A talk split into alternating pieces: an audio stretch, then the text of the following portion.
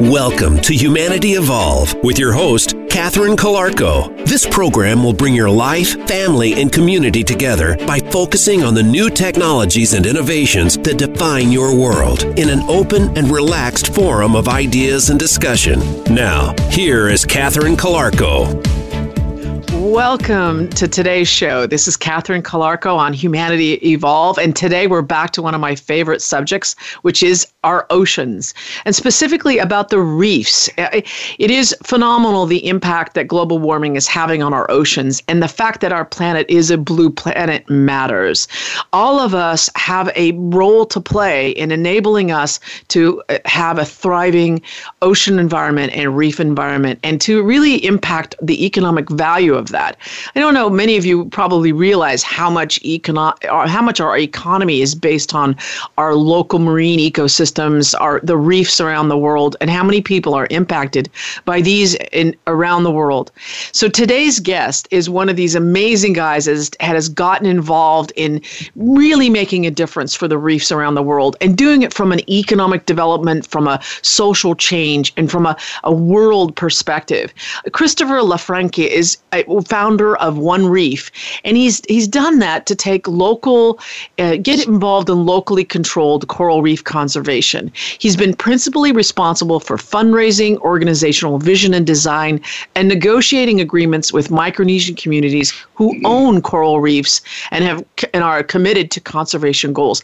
These are the people at the coalface who rely on the environments that are polluted and affected by people in thousands of miles away, and how he has worked with these NGOs and, and many organizations to create global conservations by connecting us with the people who own these reefs. Chris, it's a great honor to have you aboard the show today. Thank you so much for joining us. Thank you so much, Catherine. It's my pleasure to be here.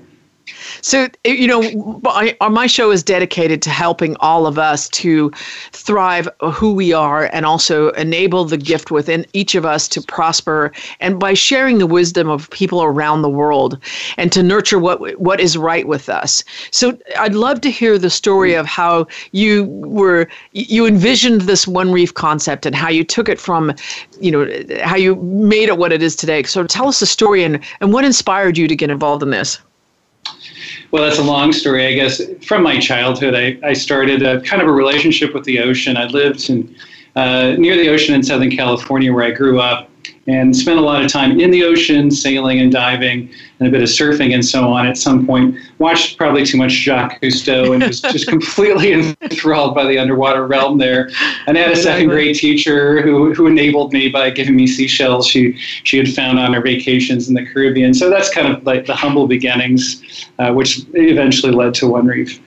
Awesome and so the so when you um you, you got involved in uh, natural resource economics so how does that relate to impacting the the preservation of our reefs and our, our marine ecosystems yeah, well, that wasn't something that was so obvious to me at the beginning. At the beginning, uh, like a lot of kids who loved the ocean and again watched a lot of Jacques Cousteau and had those images, uh, I, I, think we all did. we probably all did back then. I'm dating myself, but yeah, we, we uh, need to we need to be the next generation Jacques Cousteau's for others now, right? It, it, was fantastic, and um, you know, I had a father who was a medical scientist. I grew up around a lot of scientists who kind of cultivated the sciencey part of it, which I really enjoyed.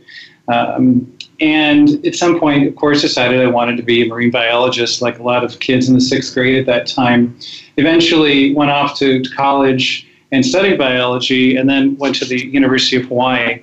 They have a great uh, marine biology program there. And something didn't seem exactly right to me. I was enjoying it, but at some point, I think I couldn't quite uh, see myself as a college professor uh, just teaching these things. And that, that was especially true when I started to learn about the changes that were happening in the ocean, and people were studying them quite a lot, even even back then in the in the 90s.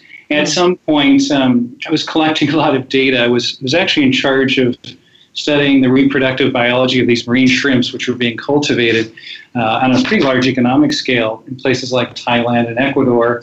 Right. And so at, some stage, I was asked by, uh, by people to, to evaluate the economic impacts of, of expanding production, and I realized that this was going to destroy a lot of critical habitat that I of course, recognized as a biologist at that time for local fisheries.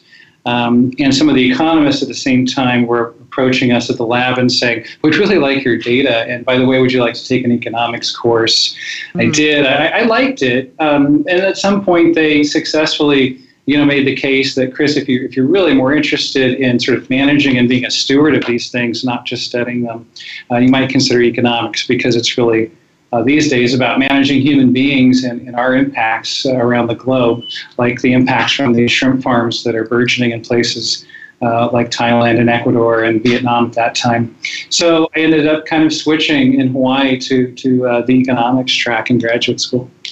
Hmm. And uh, so, when you're talking about the economic impact, when you were studying the data, I think it, you know for for people who may not understand the shrimp farming industry, how how what was the impact of that? Sort of like it did it. Were they expanding like the? I mean, how did that?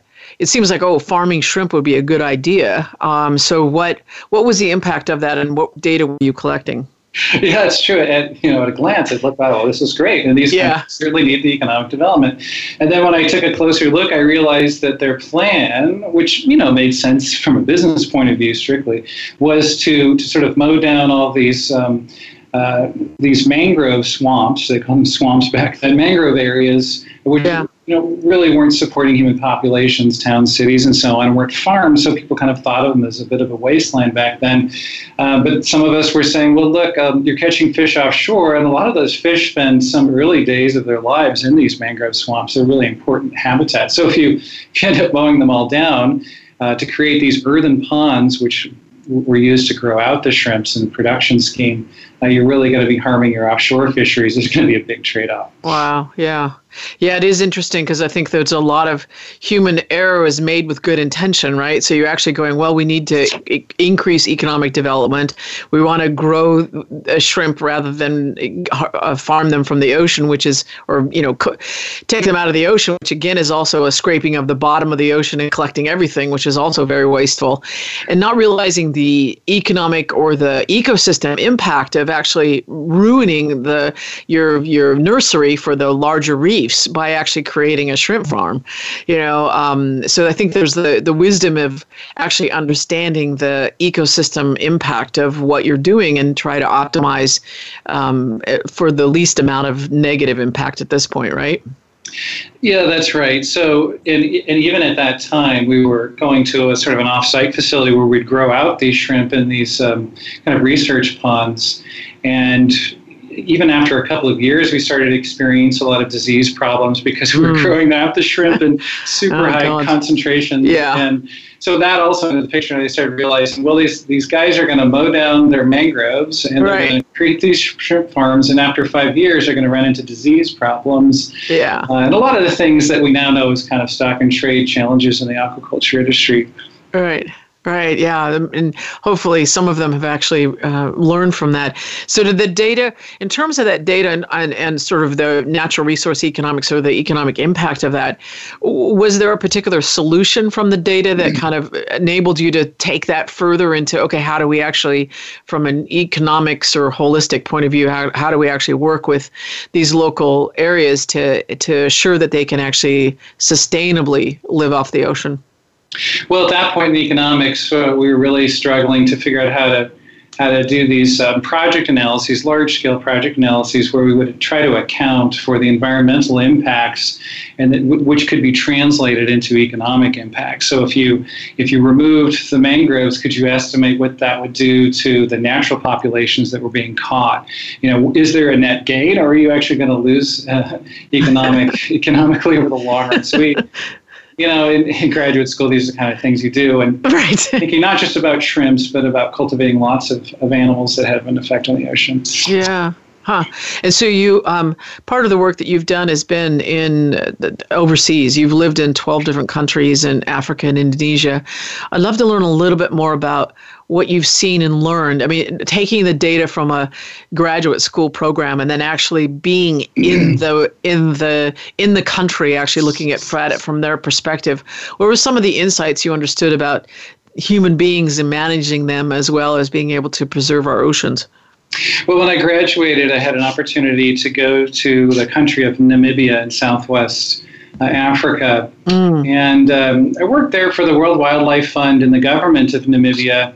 And the government was struggling a lot with uh, poaching of elephants, especially along the northern border with Angola, which at that time was involved in a pretty fierce civil war. Yeah. Um, and so they sent a, a, bunch of us up to sort of study the situation, collect some data, natural resource use patterns, and enforcement.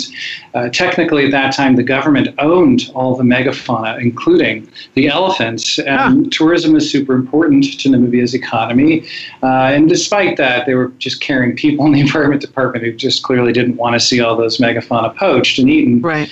Um, we came back right away as, as economists. I was just fortunate to work with some brilliant people from England, from, from the UK at that time, and we just basically said to government a few words, which is, you need to make the elephants worth more alive than dead because they're worth more dead to people right now.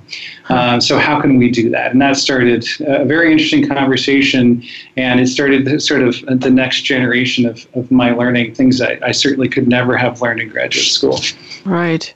And so how, how do they make the, the how do they ha- make that happen? Converting well, yeah. yeah at first uh, we kind of took the conventional economics route as we were taught in graduate schools around, right. around the world. Well we'll just we'll do an economic valuation. It's, it's not, a, not a bad thing to do. How much right. from the perspective of uh, the country are these animals worth? Uh, and then we'll start thinking about kind of policy prescriptions. That would be the conventional route. And we did that. Uh, and then the world wildlife fund said well that's great. So we're, we're thinking about more specifically what kind of policies we might work on with the government, why don't you go collect some more data? In fact, why don't you go, Chris, all over the, the northern part of the country and, and, and try to talk about the value of elephants, economically and otherwise, with local communities who are up there, because we know they're an important part of the equation here. Uh, and that's really where I had some huge epiphanies because um, yeah, people received us well, and we talked a lot about who we were and identified ourselves as people who were trying to help with the conservation of elephants. And everyone agreed that it was a problem. They'd clearly noticed, especially lions and elephants being poached and killed mm. um, in, in, these conflicts with humans, not just as a result of the war going on over the border, but um, for other reasons. And at some, they were kind to me, but I didn't learn much until some very uh, very wise older people pulled me aside for dinner one evening and, and took me out to their sorghum and, and maize fields, uh, which in Namibia is you know, difficult. It's difficult to make a living growing these these crops that are rain fed, and in certain years uh, they experience a drought. People can, can, get close to the verge of starvation. Yeah. Um, and so we're eating dinner, and all of a sudden the, the young men at the table had to get up and leave to go uh, out into the field where they were going to sleep for the evening, and they they were. I was told that this is because the crop is pretty close to being point at which they're going to harvest it, and occasionally marauding elephants would come through and virtually destroy the crop, would raid the crop. So they're out there to have fires, and they bang pots and pans together to you know deter the elephants from doing that. And then the picture started becoming clear as to why I was invited to dinner. And they said, well, as much as we appreciate you doing this, Chris, we, we, we need you to understand the reality from our point of view, mm. which is we're just trying to make a living here. Nothing against the elephants. Right. Um, but if, if you're just going to go around talking about, about the economic value from a national perspective, it's really going to kind of fall on deaf ears. So I realized I needed to go back to square one and rethink the whole thing. Right, and actually make it relevant for the individuals who are actually affected or have a uh, impacted either way by the by the the elephants. So what what was the solution? How did you actually? Uh, what, what was the insights these elders provided for you, and what changed after that? Well, to their credit, they were so sort of jovial about the whole thing. I would not have been, but because it's, it's kind of virtually life or death. But here they were kind of joking around, like, "Oh, go ahead and save your elephants, Chris. We're going to save our food source."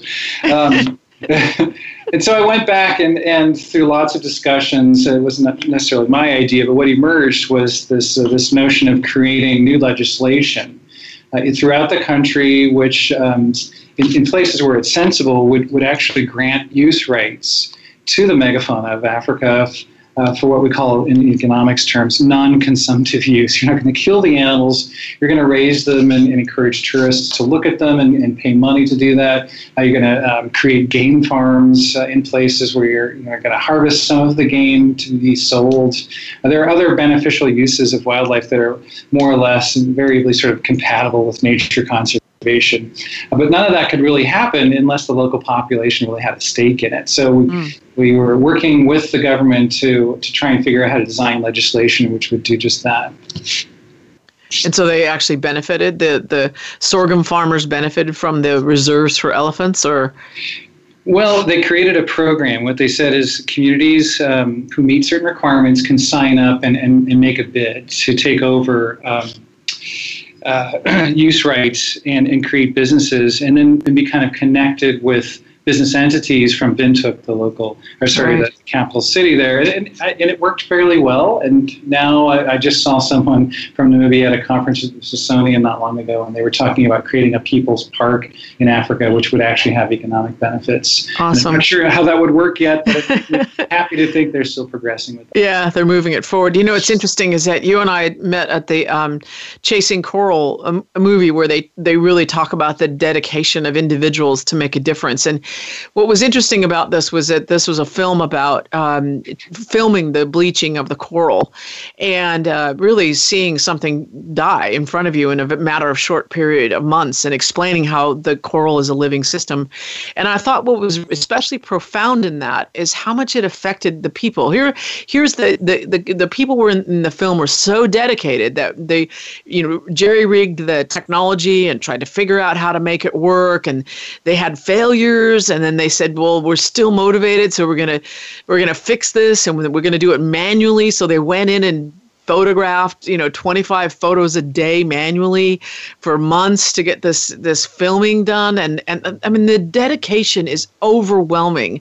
And the emotional connection they have to these environments is phenomenal. And i think you know d- that is sort of an aspect of what you're trying to do. It, it seems like this this uh, championshipness how come you know one of the things we're going to go to break soon but one of the things i want to talk about after the break is really how do how does the the motivated enthusiastic passionate technology savvy uh, communities around the world actually making a difference and saving and cr- increasing the awareness and telling these stories and actually enabling people to get involved. So after the break we're going to come back and talk a bit about the examples that you have. But I'd, I'd love to hear the insight that you gained out of watching this movie and, and, and showing it to the audience that you have in the minute or so that we've got left in, before the break. It's a fascinating movie that I think makes people clearly understand the issue that's going on around the world. These coral reefs, these fantastic ecosystems, which are being impacted at, at historically an incredibly fast rate and being stressed, dying in some cases, recovering, but dying on a massive scale. Are, it's very worrisome. Um, but I think the other part of this is there's there's kind of a silver lining, and in a lot of these. Uh, this big problem really has a fairly simple solution, which I'd, I'd love to tell you about more. Awesome. Well, that's a it's an amazing place to break. So please stay with us after the break and hear how there is a silver line lining in all this, and that there is hope, and that you can be involved in that. I, I just want to encourage you to come back and join us for the conversation. This is Catherine Calarco with Christopher LaFranchi from uh, One Reef. We'll be back right after the break. Thank you so much.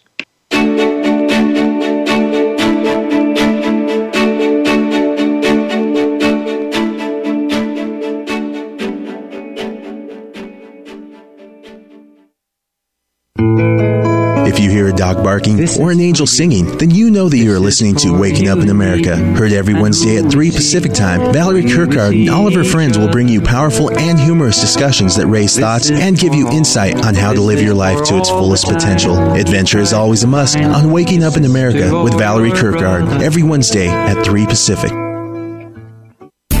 These days, everyone is looking for information on staying young, healthy, and fit. The Voice America Health and Wellness Network is here to help you on your quest to better health and a better you. We talk about everything from diet, fitness, and aging to substance abuse, personal growth, mental health, and much more. Learn from our experts who cover health and wellness from traditional and holistic perspectives. Tune in to the Voice America Health and Wellness Network. Healthy living starts here.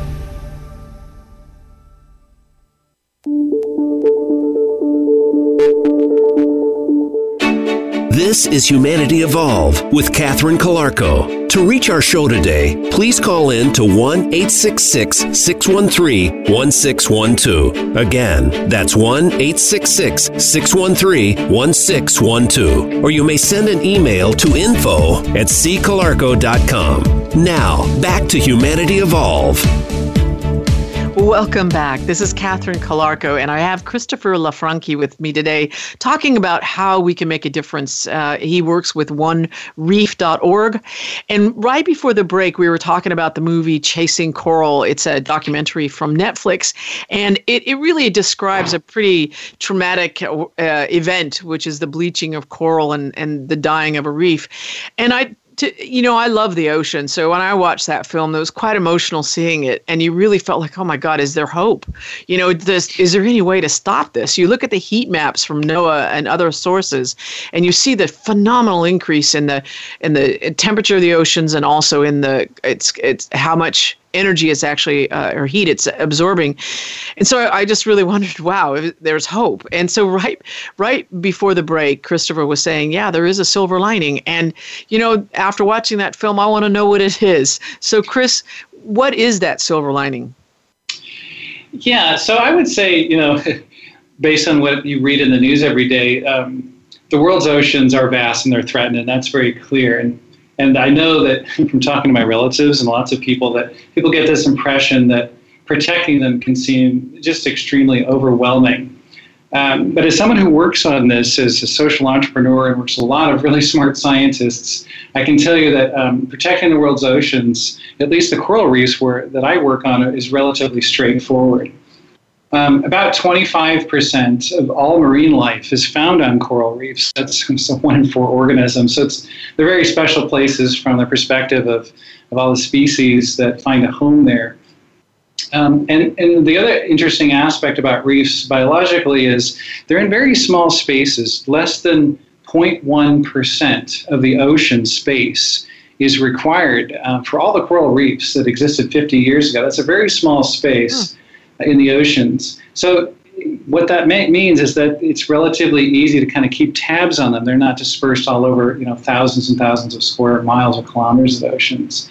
And what we do is uh, is create these marine protected areas. And inside of these marine protected areas, if you pick the right places, places that have an incredible inherent productivity and ecological productivity, protect them long enough, even for just a few years, things start to grow back very rapidly. And when they do, this sort of burgeoning life actually starts to spill out of the boundaries of these marine protected areas. And for the for, for people who fish, and those of us who make a living fishing or uh, taking tourists to, to view these places, um, the, the simple act of creating uh, science-based uh, a science-based network of these protected areas is extremely powerful. And we know that creating smartly spaced marine protected areas across coral reef zones of the world can really protect much of marine biodiversity and, and help local communities that depend on them thrive.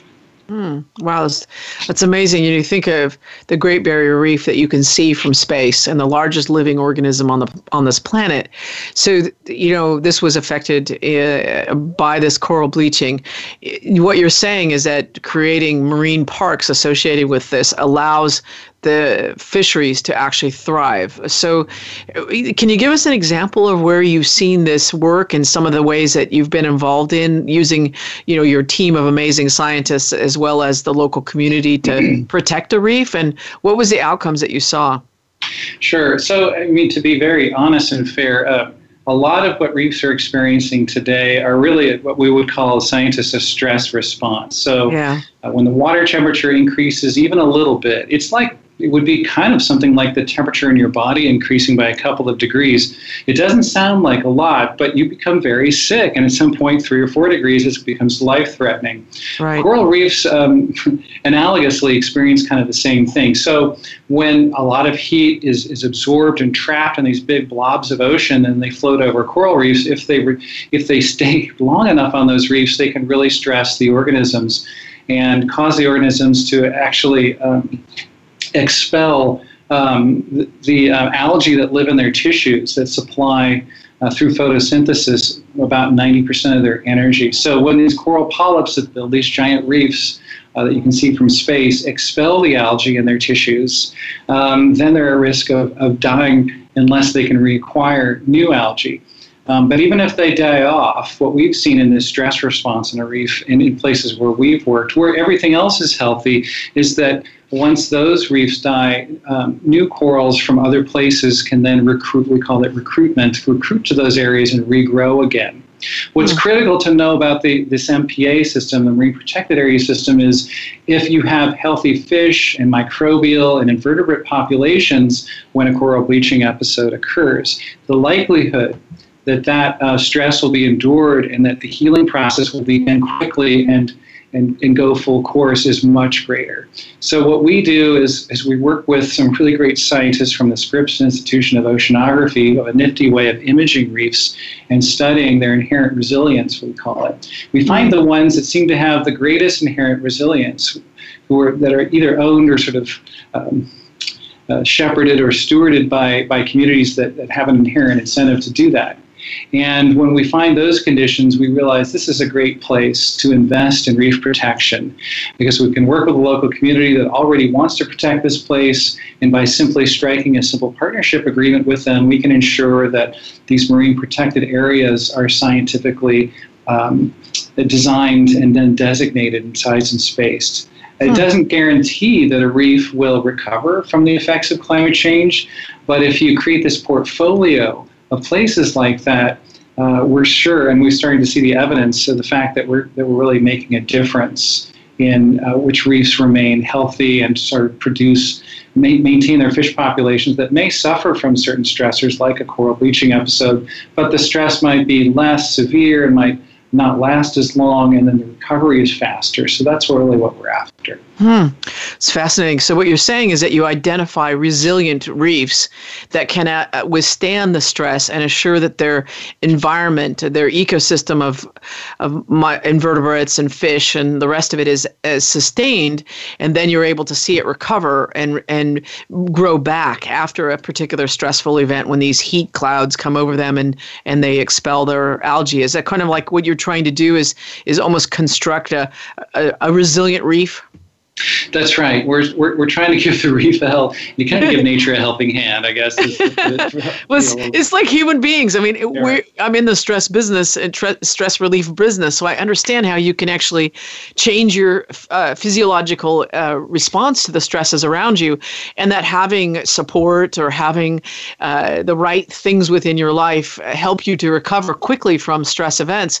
So it's really uh, adapting that philosophy is also relevant to nature and that you know we have a very stressed planet. And in order to for us to be the curators or caretakers of this planet uh, we we need to be mindful of that and and and deploy techniques and uh, and wisdom to enable them to recover as best as possible.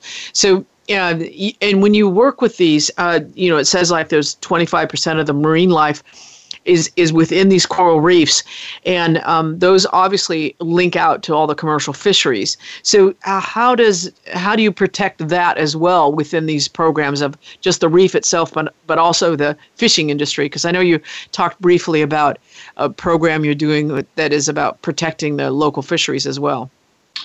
Well, more broadly, what we're trying to do is work with communities who um, who are willing to make a commitment to these marine protected zones and to uh, accepting a partnership with us and our scientists so that we can monitor changes over time.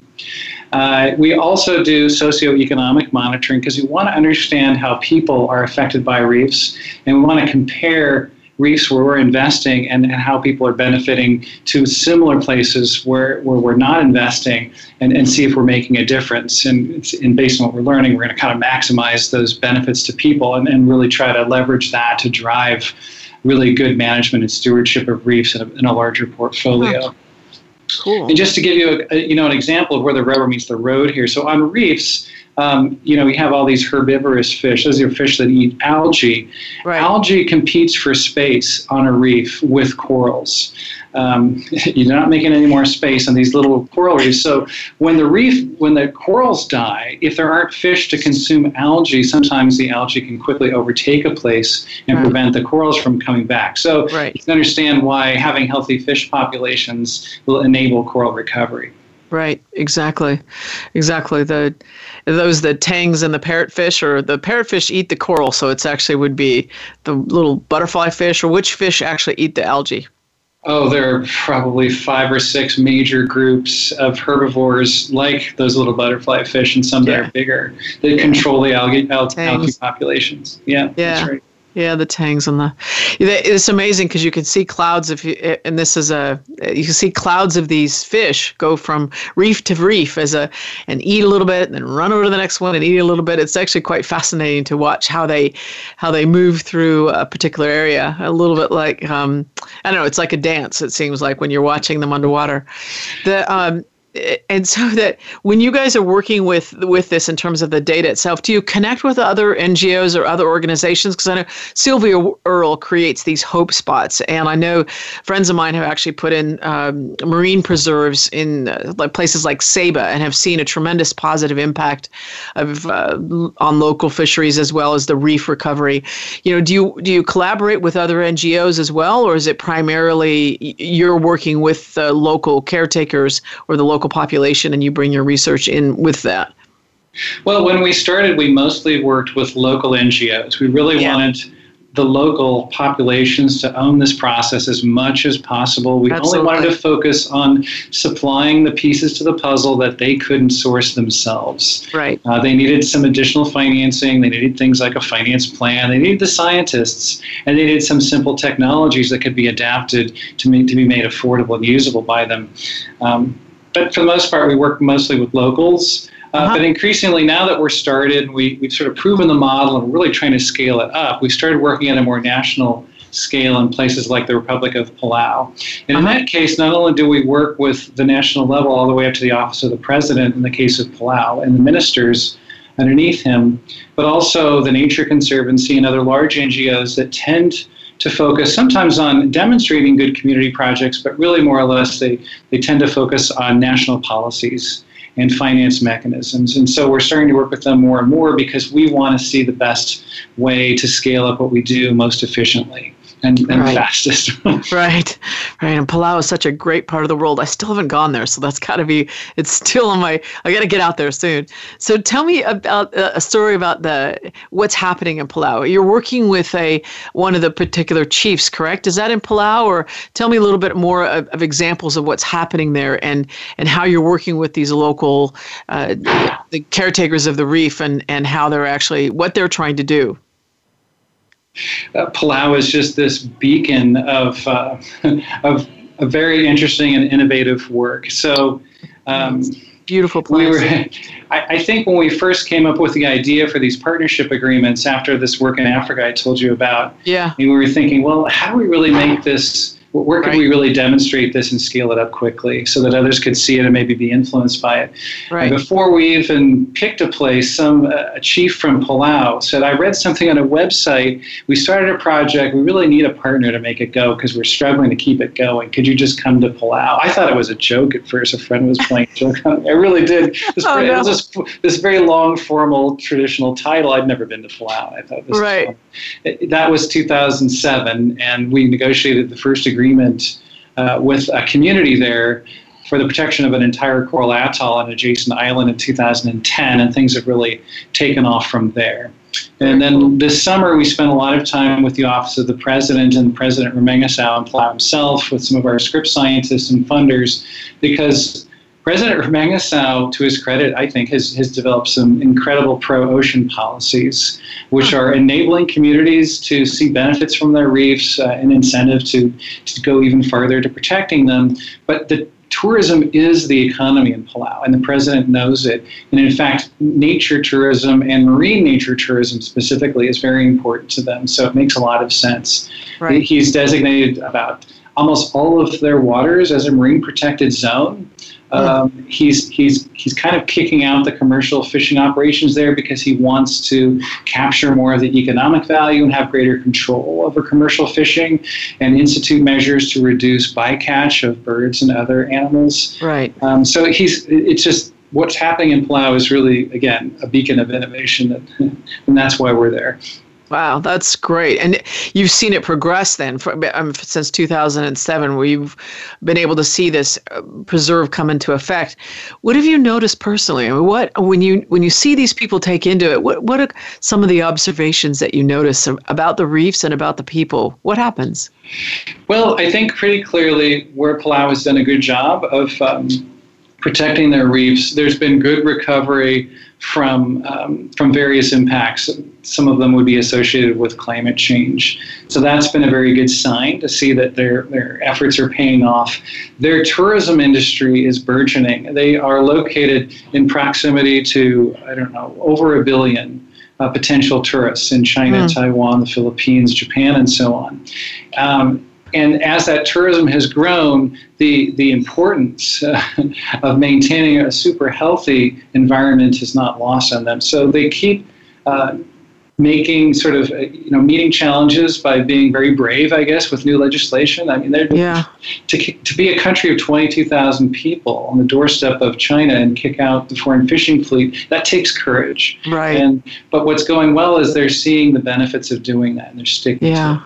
Yeah, and they, I, think that's an important aspect is that you, no matter how large or how small, you can you can make a difference in terms of having the courage to stand up for a better ecosystem. And so, are they seeing, um, are they seeing their fish uh, sustainably grow? Are they uh, are they allowing fishing, or how are how are they managing? Is it all just primarily scuba diving and snorkeling and uh, tourism?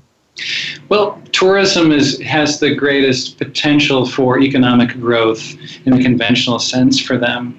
Yeah. But in terms of their uh, sort of reconnecting with their traditional values, which are very important for the Palauans, in my estimation, um, being able to protect your local reefs and uh, they, they've seen the decline in important fish populations, important to, culturally and otherwise, yeah. for a long time.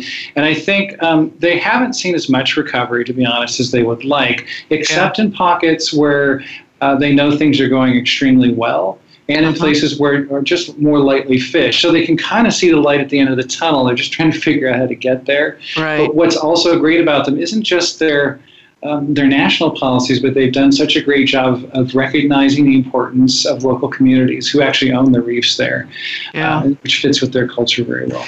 Yeah, we're in California and we're lucky to be near the ocean. And, you know, we feel a great honor and pride and, and, and special relationship to the waters and the coastline that we have. And we do a lot to protect that. You know, imagine if your entire country was dependent and connected to the ocean in that same way.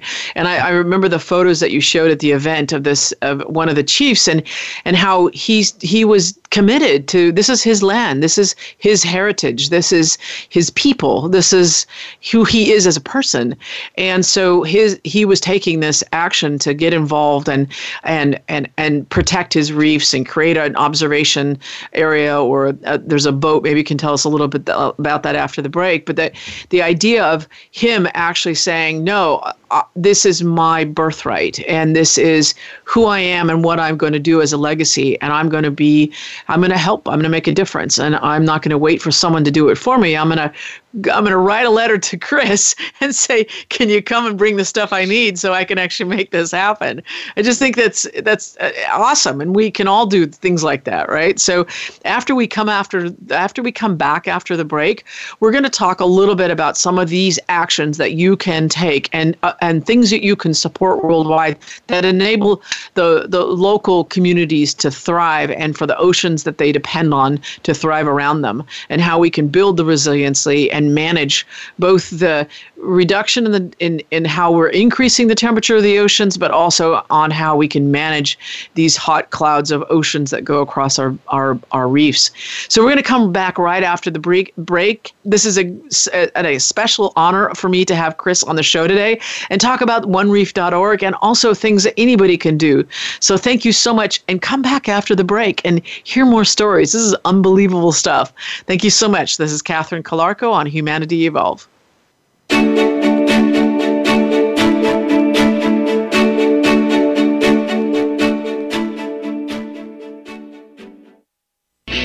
Are you finding your frequency? It can be described as that space between failure and success. It's the future of digital media. It's finding your voice. It's engaging topics, content, and ideas. Jeff and Ryan discuss the digital media space and all of its aspects. It's about making the mistakes, taking the chances, summoning the intestinal fortitude to step out of your comfort zone, and discovering what you can accomplish when you decide to try, decide to learn, decide that you have something to say, and find your frequency. Live live Fridays at 2 p.m. Pacific Time, 5 p.m. Eastern Time on the Voice America Variety Channel. Dialogue is the single most powerful leadership tool we have to make a difference in the world. Leading Conversations with host Cheryl Esposito creates a place for that dialogue. Tune into the Voice America Business Channel every Friday as Cheryl hosts new conversations among leaders from around the world in business, government, art, economics, and social change. We'll explore big ideas and everyday actions and learn how their own leadership has led them to discover a newfound sense of possibility in the world. Leading Conversations with Cheryl Esposito, bringing big thinkers together in conversations that make a difference right here on the Voice America Business Channel every Friday morning at 10 a.m. Pacific Standard Time.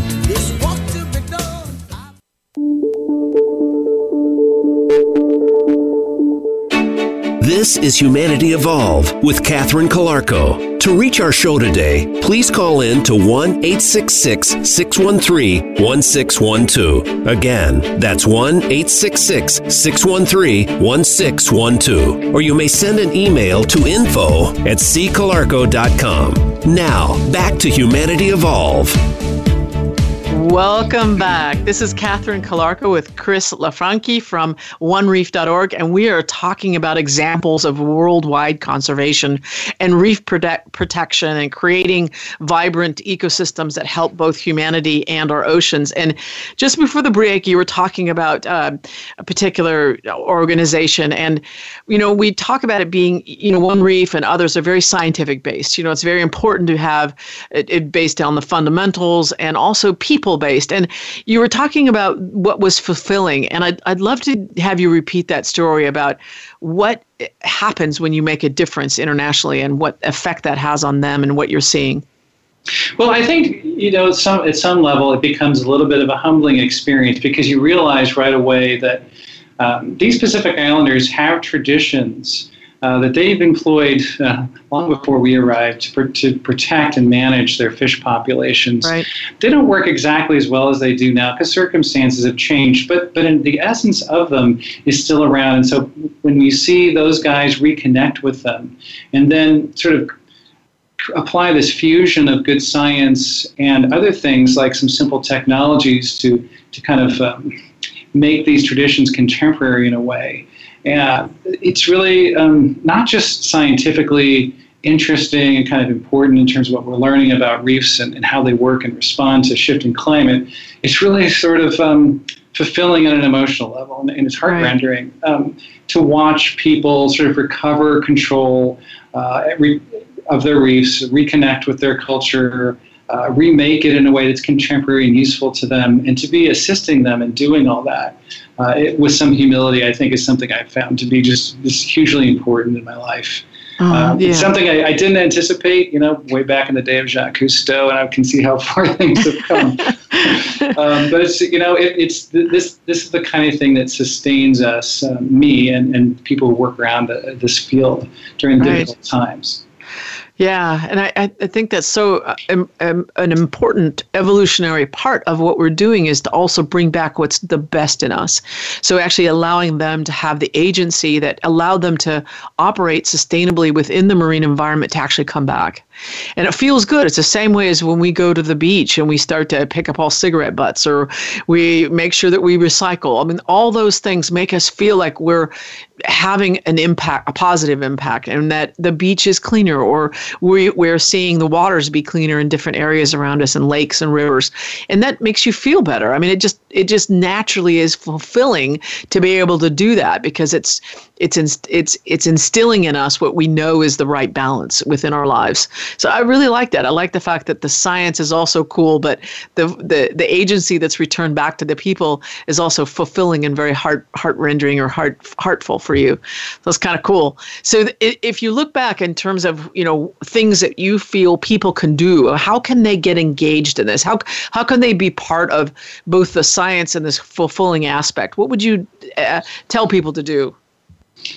Well, I think first of all, just gaining an understanding of what's happening uh, it, it, with this ecosystem we call coral reefs around the planet is, is the first step. If you don't understand it or connect with it in any way, it's, it's hard to, to take any kind of action. That's why that film, we showed that film, Chasing Coral I think that does the first job very well. Yeah. But far beyond that, I think, and this is kind of getting to the silver lining from my point of view, um, it actually opens up opportunities for us to understand more about the people living in these far flung places and what they're doing to, to kind of recover fisheries and how we can, as even as individuals, become uh, through these partnerships, become involved in all this.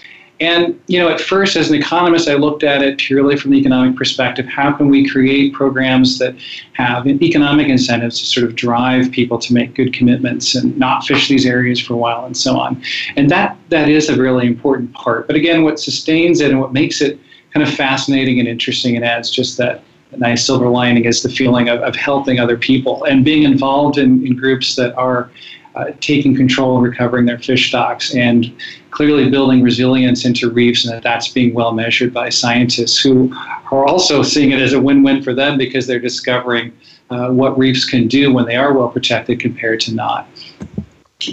Absolutely. And you got um, and so in terms of the actions uh, it seems like the what you're saying is that one become involved or be aware right? Learn. Mm-hmm. learn learn the symbiotic the amazing relationship between the algae and and the coral itself and and how this process works. It's explained really well in chasing corals which you can see it uh, on netflix or on the web um, or, or, through organizations like onereef.org you can uh, learn learn about the ocean. It's it's phenomenally interesting you know and learn from reputable organizations like scripps you know look look for people that actually are conveying the science of what's behind that. And also realize you can make connections to our Pacific Island neighbors and and to people around the world and support organizations or or local initiatives that resonate with you that are in fact something you know makes a difference and you want to be part of if it's not directly or indirectly. So uh, things that we can make choices in our everyday lives. Is there things that we can do ourselves that make a difference for the reefs? Or, or you know, I mean, I've talked about things like you know not using plastic straws you know that's um, recycling you know and this isn't just you know this is not this is common sense stuff. This is what is good to do. Not there's no politics involved in this. This is just straight what is mm-hmm. best for our planet. So um, you know are there little actions that people can take or get involved with that make a difference for our reefs yeah, I mean, I, of course, everyone knows about the food and energy choices we make and how that is affecting our climate these days. I think that's not lost on too many people. Um, but the reason I created One Reef is because I felt that there was this huge opportunity to really take this highly direct action. Um, the problems we face around coral reefs are really solvable uh, not in a hugely deterministic way, but there's this kind of virtual army of Pacific Islanders out there who right. have an inherent incentive to protect the place outside their front doorstep. And they want to do it. They're, they're, they're, the ocean and fishing's in their DNA. Yeah. And as soon as the right leader comes into a community and says, look, people, we don't have to live with this problem anymore, it's actually quite manageable. And there are people who live on the other side of the Pacific Ocean who also value these reefs. They see it as kind of this, this, this globally valued valued asset, if you will, biological right. asset there. And so I created this organization to help those two groups connect with each other. So with a relatively small amount of, of, of a donation, we can create a lot of impact because it goes directly into the hands of people who are enabled by scientists and informed by them by good policies in places like Palau and are creating tools that we know work, like marine protected areas. So right as much as your diet and, and energy and you know your plastics use does, is very important. If you want to protect this super diverse uh, system on the planet that's going away quickly, um, consider eh, you know contributing to these partnerships. They uh, right. we are relatively financially we're we're so much wealthier. So a relatively small amount from us makes an enormous difference in their ability to do things. I'll give you just a quick example. So where the rubber meets the road again for us. Yeah. When, when these communities agree to a science-based plan, we call it a marine spatial plan of these areas, they're going to not fish certain areas because those areas are going to have to recover from being overfished. And during that time, they're not going to be able to catch as many fish. So they need help from a partner to sort of bridge them through that period because in a lot of these places, it's, it's really hard to convince people not to fish. And in some cases, they need it. It's their, part of their livelihood. Right. So um, that's where these partnerships are so critical, but that's also where this sort of low hanging fruit exists. By just entering into these partnerships, um, working directly with communities, you can enable them to not fish areas long enough. Then, when the recovery starts, you don't they don't need our help very much anymore because they're they're getting more fish from the spillover. Mm.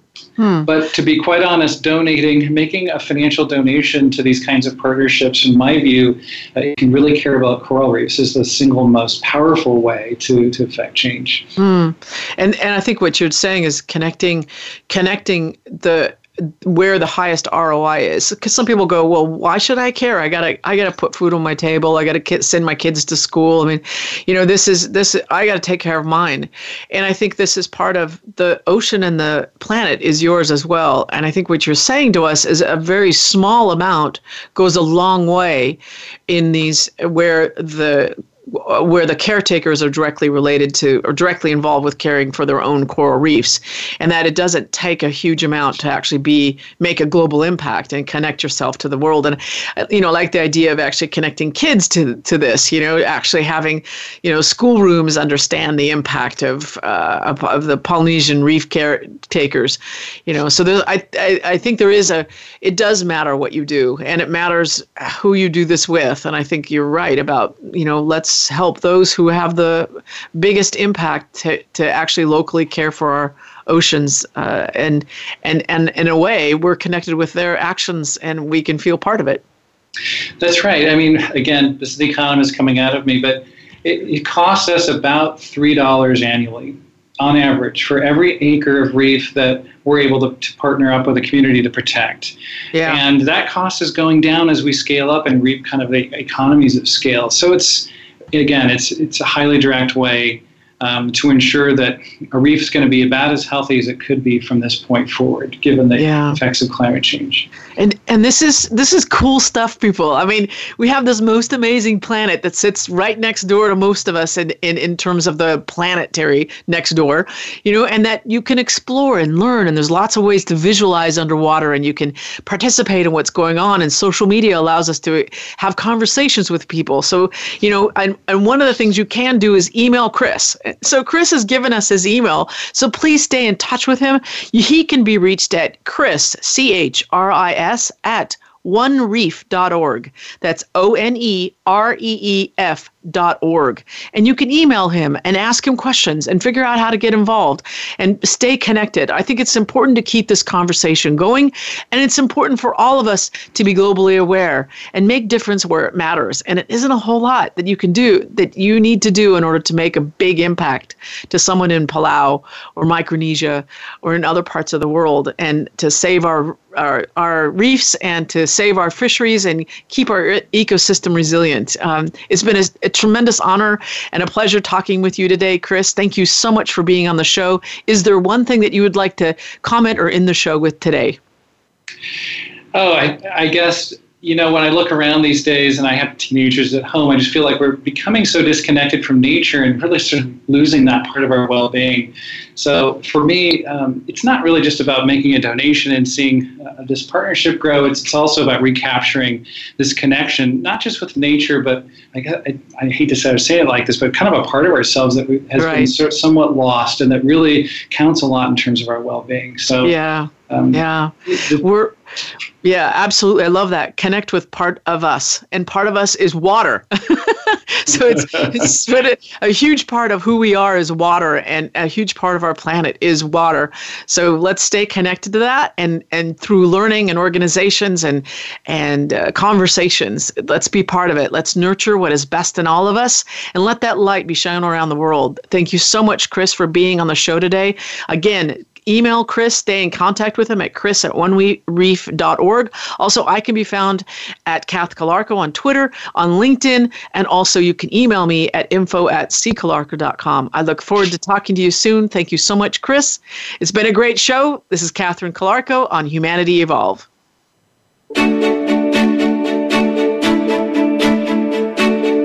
Thank you for joining Catherine Calarco for this week's edition of Humanity Evolve. Be sure to tune in again next Tuesday afternoon at 4 p.m. Eastern Time and 1 p.m. Pacific Time on the Voice America Women's Channel. We'll talk again then.